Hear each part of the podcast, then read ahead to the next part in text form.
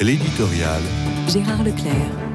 La guerre scolaire est-elle de retour? Sans doute convient-il de ne rien exagérer. Je ne sache pas que la loi de 1959 à laquelle le Premier ministre Michel Debré a donné son nom soit remise en cause. Même à gauche, on se montre plutôt prudent là-dessus. Le quotidien Libération, pourtant très engagé dans l'actuelle offensive contre le collège Stanislas, tient à prendre ses précautions. Pas question, écrit son éditorialiste Paul Quignot, de revenir à l'époque où la France laïcarde bouffait du curé à longueur de journée.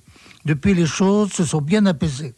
Acceptons-en l'augure, non sans nous interroger tout de même sur l'étrange frénésie de toute une presse et singulièrement du service public contre un établissement catholique certes prestigieux, mais pris pour cible, dont les plus extrémistes réclament que soit rompu son contrat avec l'État et ainsi privé de financement public.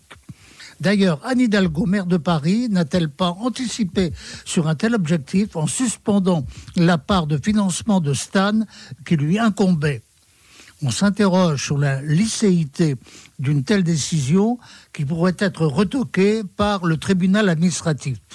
Reste que dans ce conflit ouvert, il faut le rappeler par Mediapart, journal d'information numérique dirigé par Edouard Plenel, militant confirmé de l'extrême gauche, D'évidence, ce conflit est d'ordre idéologique, car le principal reproche fait à Stanislas, c'est d'être fidèle à son identité catholique, manifestée notamment par un cours d'instruction religieuse distinct, il faut le dire, de la catéchèse proprement dite, car il s'agit de culture religieuse et non d'insertion autoritaire dans on ne sait quel processus de conversion la notion de caractère propre de la loi de Bray, que l'on peut dire fondatrice de la Ve République, justifie parfaitement un tel enseignement qui va à l'encontre d'un état alarmant d'ignorance religieuse que Régis Debray avait déploré dans un rapport mémorable.